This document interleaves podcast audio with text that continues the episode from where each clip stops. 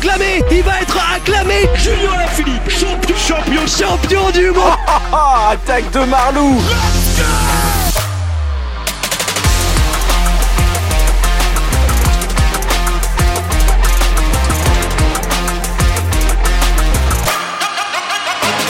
La Grande Presse 2023 by Vélo Podcast de retour avec une nouvelle équipe aujourd'hui, la Jaiko Alula et avec moi Titouan de Vélo Futé. Salut Titouan. Salut Guillaume, ça va? Ça va et toi? Mieux que toi je pense.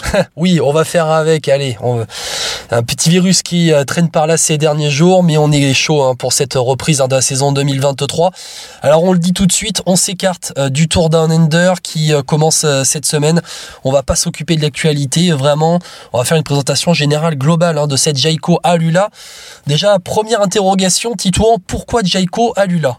Est-ce que tu le sais? Bah Alula, c'est le nouveau sponsor, je crois, saudien, il me semble, ou un truc dans le genre, non? Ouais, exactement. Alors Jaiko Alula, c'est donc en, deux parties. La Jaiko est le nouveau sponsor titre hein, de la de l'entreprise Orica Green Edge, de exactement entreprise australienne Orica Green Edge, euh, qui euh, est euh, la société mère un peu de cette fondation qui était auparavant Bike Exchange et qui s'appelait Orica Green Edge il y a quelques années. Et puis bah, Alula, c'est une région touristique d'Arabie Saoudite qui est venue se greffer en co-sponsor donc de cette formation. On peut se dire déjà dans un premier temps l'Arabie Saoudite qui arrive un peu dans cette formation australienne, alors que l'UAE a déjà une équipe, alors que la Bahreïn est déjà une équipe, euh, les pays du Golfe continuent un peu leur investissement dans le cyclisme. Complètement. Euh, d'ailleurs, on, va sortir un magazine euh, chez Vélocité, chez Vélofuté 100% géopolitique, où on parlera sûrement de cette équipe Jake Alula, parce qu'il y a une vraie présence des pays du Moyen-Orient en cyclisme. Il n'y a pas que en foot, en cyclisme, avec Bahreïn, avec donc UAE, et puis maintenant Alula et l'Arabie Saoudite. Bon, on va basculer donc sur euh, la grande presse 2023, mais d'abord le retour hein, sur euh, la dernière saison de, de ce qui était la Back Exchange, une équipe qui a échappé de peu à la relégation quand même, parce que si on, se replonge un peu dans les chiffres, euh, c'est le 17e bilan donc sur cette période 2020-2022 qui a décidé des futures licences World Tour. Il termine juste devant Arkea, qui était la 18e sur ce bilan, qui est donc accédé au World Tour, 1200 points devant la Lotto qui a été relégué 16e euh, bilan sur l'année 2022, juste devant la totale euh, et un peu derrière un G2R et l'auto.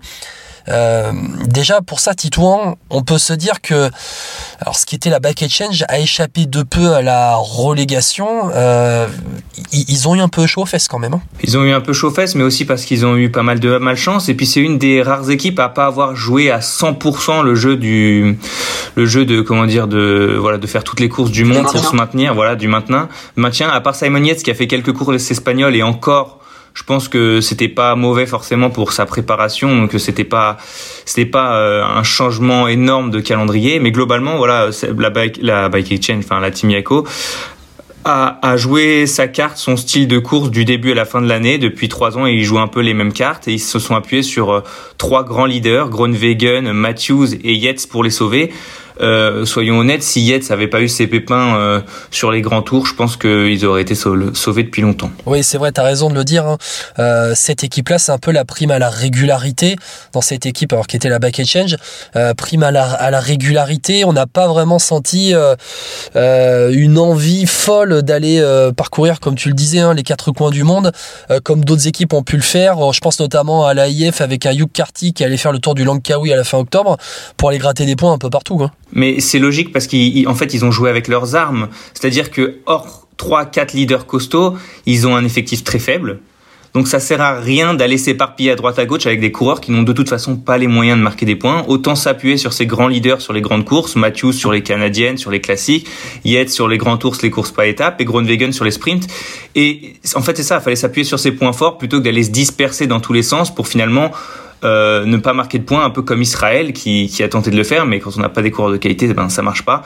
Donc voilà, ils se sont appuyés sur leur leader et, et ils se sont sauvés comme ça et c'est bien logique. Et pour 2023, il y a de quoi être optimiste parce qu'ils ont fait un très bon recrutement. Le sens de la transition, Titouan, pour parler un petit peu euh, de ces victoires, de ces leaders, surtout sur l'année 2022. Alors euh, la Bike Exchange en 2022, c'est 22 victoires, alors que sur les années 2020-2021, les deux saisons cumulées, c'était 25 victoires si on rentre un peu dans le détail, tu as 15 de ces 22 victoires qui sont pour Simon Yates et Dylan Groenewegen. Euh, sur ces 22 victoires en 2022, tu en as 9 en World Tour. Et puis, ben, c'est aussi euh, une des preuves hein, que cette équipe euh, Bike Exchange c'est quand même une équipe régulière, solide hein, du World Tour, même si elle a terminé euh, 16e euh, bilan en 2022. C'est au moins une victoire sur chaque grand tour, sur chaque grand tour la saison euh, passée. 3 sur le Giro, avec un doublé pour Simon Yates et euh, une étape aussi pour Sobrero. Yates et Sobrero qui ont remporté les deux chronos du Giro. Sur le Tour de France, Groenewegen et Matthews qui en claquent. Sur la Vuelta, Caden Groves. si on liste un petit peu ceux qui ont marqué des gros points sur la saison passée, tu as Simon Yates qui termine deuxième de Paris-Nice, Sobrero qui fait quatrième du Tour de Pologne, Michael Matthews qui fait deuxième à Québec, euh, quatrième de Milan-San Remo. Bon, voilà, on, cite à peu près toujours les mêmes, de toute façon. Matthews, Groenewegen, Yates. Derrière, alors je te parle de la saison passée parce qu'on verra bien dans les transferts qu'il y a eu un départ, mais tu avais des, des Groves et des Matteo Sobrero qui marquaient quelques points par-ci par-là. Bon, ça tourne toujours autour des mêmes. Bah, c'est ce que je te disais, il s'appuie sur principalement des gros leaders et derrière, voilà, les, des, des équipiers. Il n'y a pas vraiment de coureurs protégés, de coureurs qui pourraient plus ou moins jouer leur carte. C'est c'est assez faible derrière ces six coureurs-là. Euh, Groenwegen a été recruté en 2022 justement pour scorer un petit peu parce qu'il scorait beaucoup moins, comme tu l'as précisé, 25 victoires en deux saisons, 22 cette année, enfin l'année dernière. Voilà, Groenwegen a été recruté dans cette optique. Euh, maintenant, ils sont en train petit à petit de lui lui créer aussi un, train pour qu'il soit mieux emmené parce qu'il a eu pas mal de problèmes de placement qui ont fait qu'il ratait quelques victoires. Moi, je pense qu'intrinsèquement, Groenwegen c'est plus fort que que hum, Jacobsen en termes de puissance pure et de vitesse pure. Maintenant, Jacobsen est mieux emmené et, et souvent mieux placé, et ce qui fait que c'est actuellement un sprinter plus complet, mais Groenwegen bien emmené peut faire de, de gros dégâts.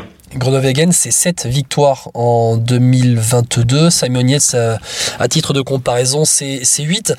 Euh, sur cette équipe, euh, alors Bike Exchange, Jaiko Alula, euh, qu'est-ce qui, enfin, on a l'impression que c'est une équipe à qui il manque très peu pour euh, aller péter un peu le, top 10 mondial dans dans le bilan des, équipes. Il manque quoi Pas assez de leaders pour cette équipe-là, par exemple? Ça tourne trop autour de trop autour d'eux. Il, il, il faudrait peut-être recruter un gros leader de plus pour, je sais pas, viser d'autres grands tours, par exemple, autres que Simon Yates? Je pense pas que forcément ce soit un problème de leader. Au contraire, ils ont un sprinter, ils ont un coureur de classique, ils ont un coureur de grand tour. Euh, voilà, c'est une équipe qui est vraiment très complète. Elle est capable de briller un peu sur tous les terrains, ce qui n'est pas le cas de toutes les équipes.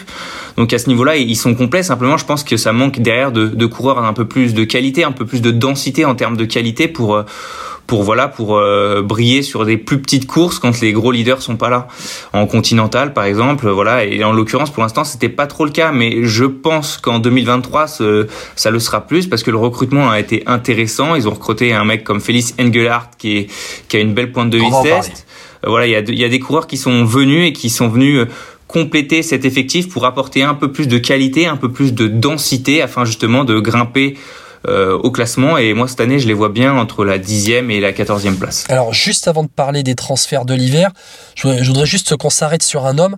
C'est Michael Matthews. Alors, Michael Matthews, je parlais de son année 2022. Euh, il fait deuxième au Grand Prix de Québec.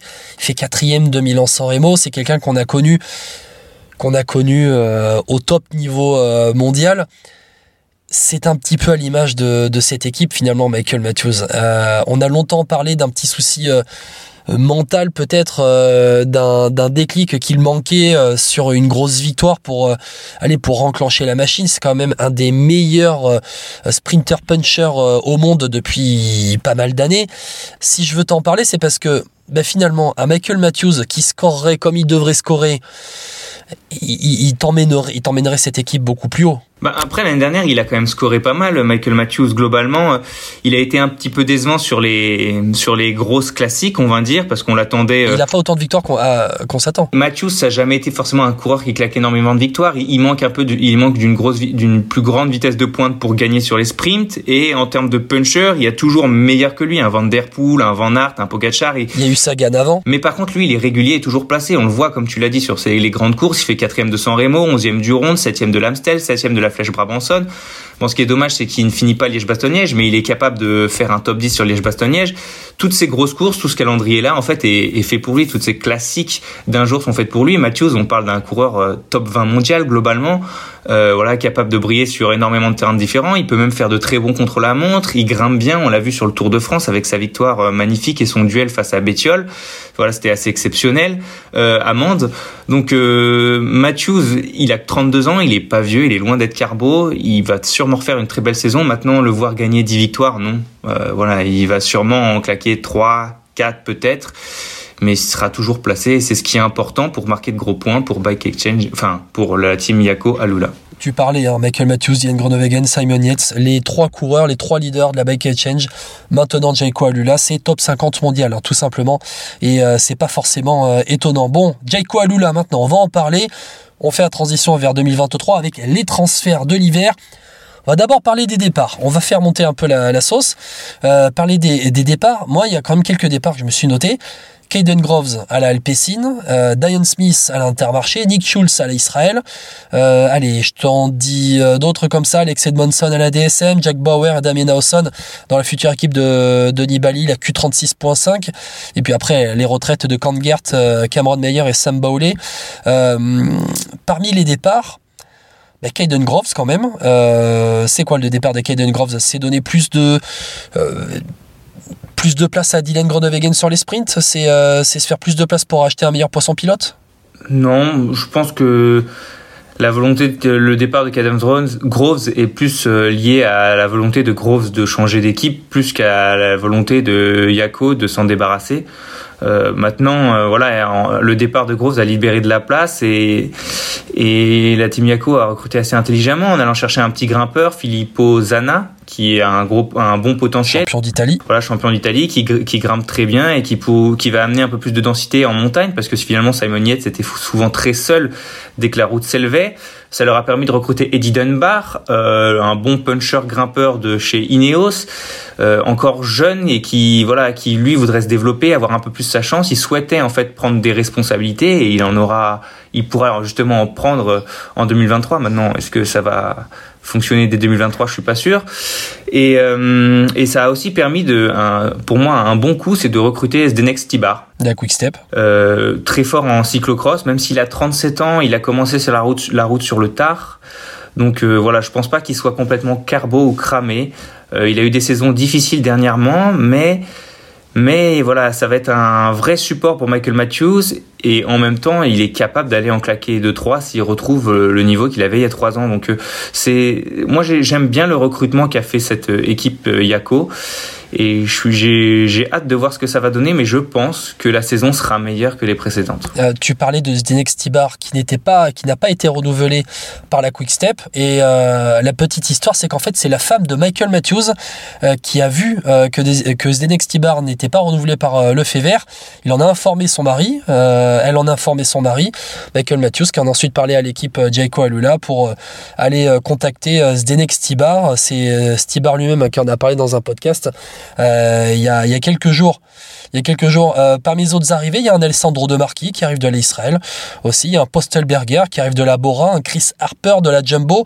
Et puis tu en parlais, le petit jeune allemand Félix Engelhardt, champion d'Europe espoir en 2022.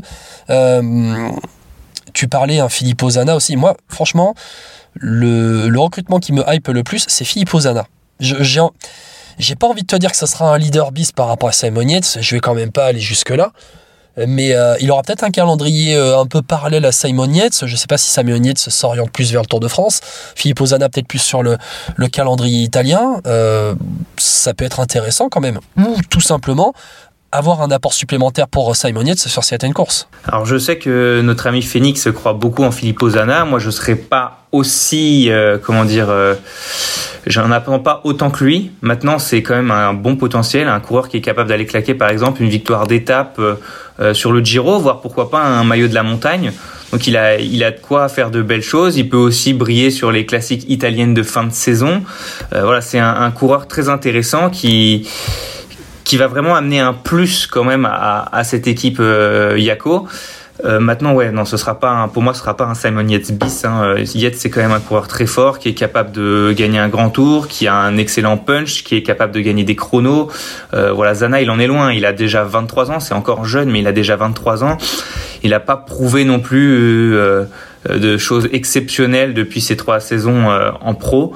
Donc voilà, je, reste mesuré sur sa sur son potentiel, impact dans sa nouvelle équipe. Maintenant, c'est évident que ce sera quand même euh, un gain pour euh, l'équipe australienne. Après, on verra bien ce que ça peut donner aussi, parce que Bezana, va changer un peu de dimension. Il n'était qu'à la Bardiani, entre guillemets. Là, il va avoir euh, ben, l'entraînement, le développement d'une équipe World Tour, le calendrier World Tour voilà, ça va peut-être lui permettre de, passer euh, un cap à Philippe Ozana. Tu peux nous parler un peu de Félix Engelhardt? Tu, en as parlé très vite fait hein, il, y a, quelques minutes. Euh, Félix Engelhardt qui est champion d'Europe Espoir euh, la saison passée. toi, tu en attends quoi de ce jeune Allemand? Bah, j'attends que ce soit. En fait, j'espère que ce sera un coureur qui puisse scorer pas mal sur des courses continentales. C'est un coureur qui a une belle pointe de vitesse, mais qui grimpe aussi assez bien. Il a fini sixième du Baby Giro, donc c'était une performance intéressante. Il a, comme je disais, il a une belle vitesse de pointe. C'est un coureur euh, assez complet. Donc euh, voilà, j'espère le, voir sur les courses continentales. Justement, c'est ce qui manquait un petit peu à la Team Yako, qui, comme je le disais, euh, voilà, se concentrait surtout sur ses grands leaders et avait peu de monde pour briller sur les plus petites courses. Lui devrait avoir cette opportunité-là. Il a que 22 ans, donc il a, il a de quoi faire.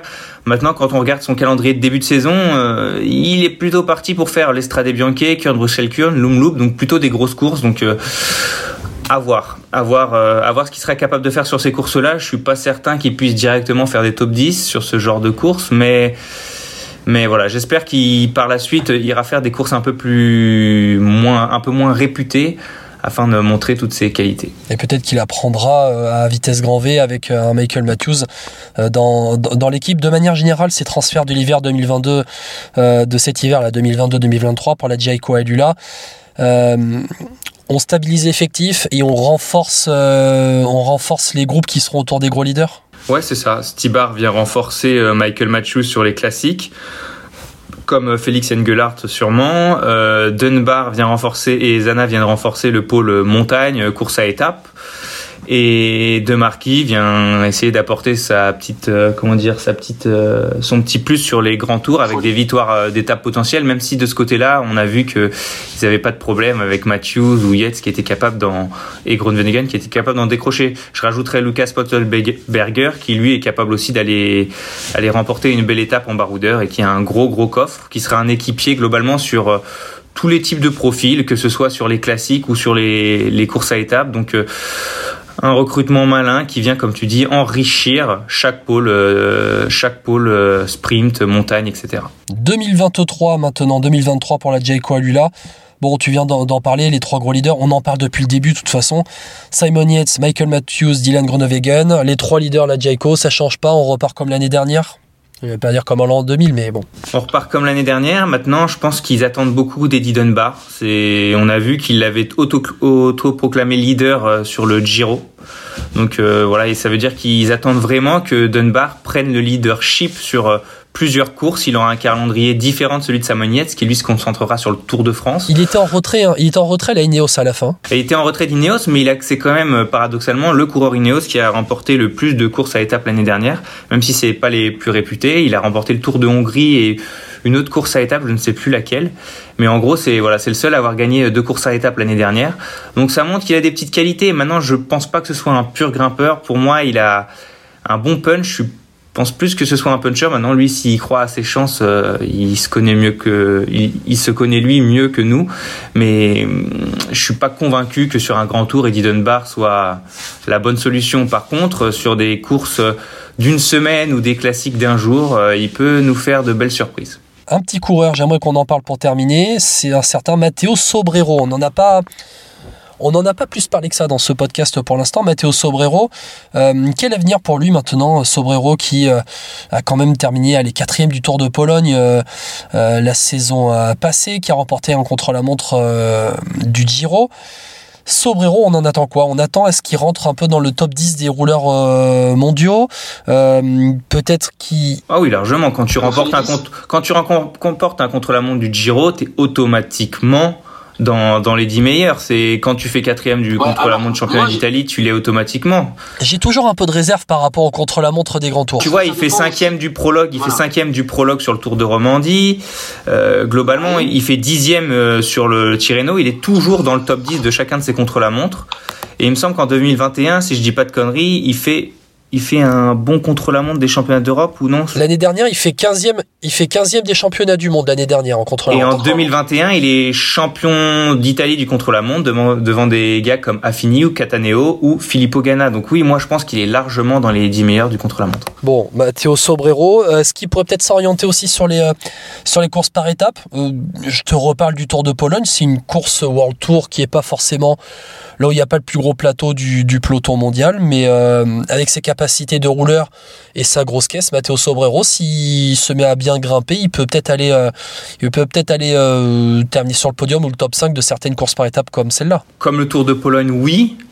Euh, maintenant, je suis Voilà, je pense qu'il en effet, il y, a, il y, a, des rouleurs comme ça qui se sont adaptés pour devenir de bons grimpeurs. De base, ils passent de toute façon assez bien la montagne.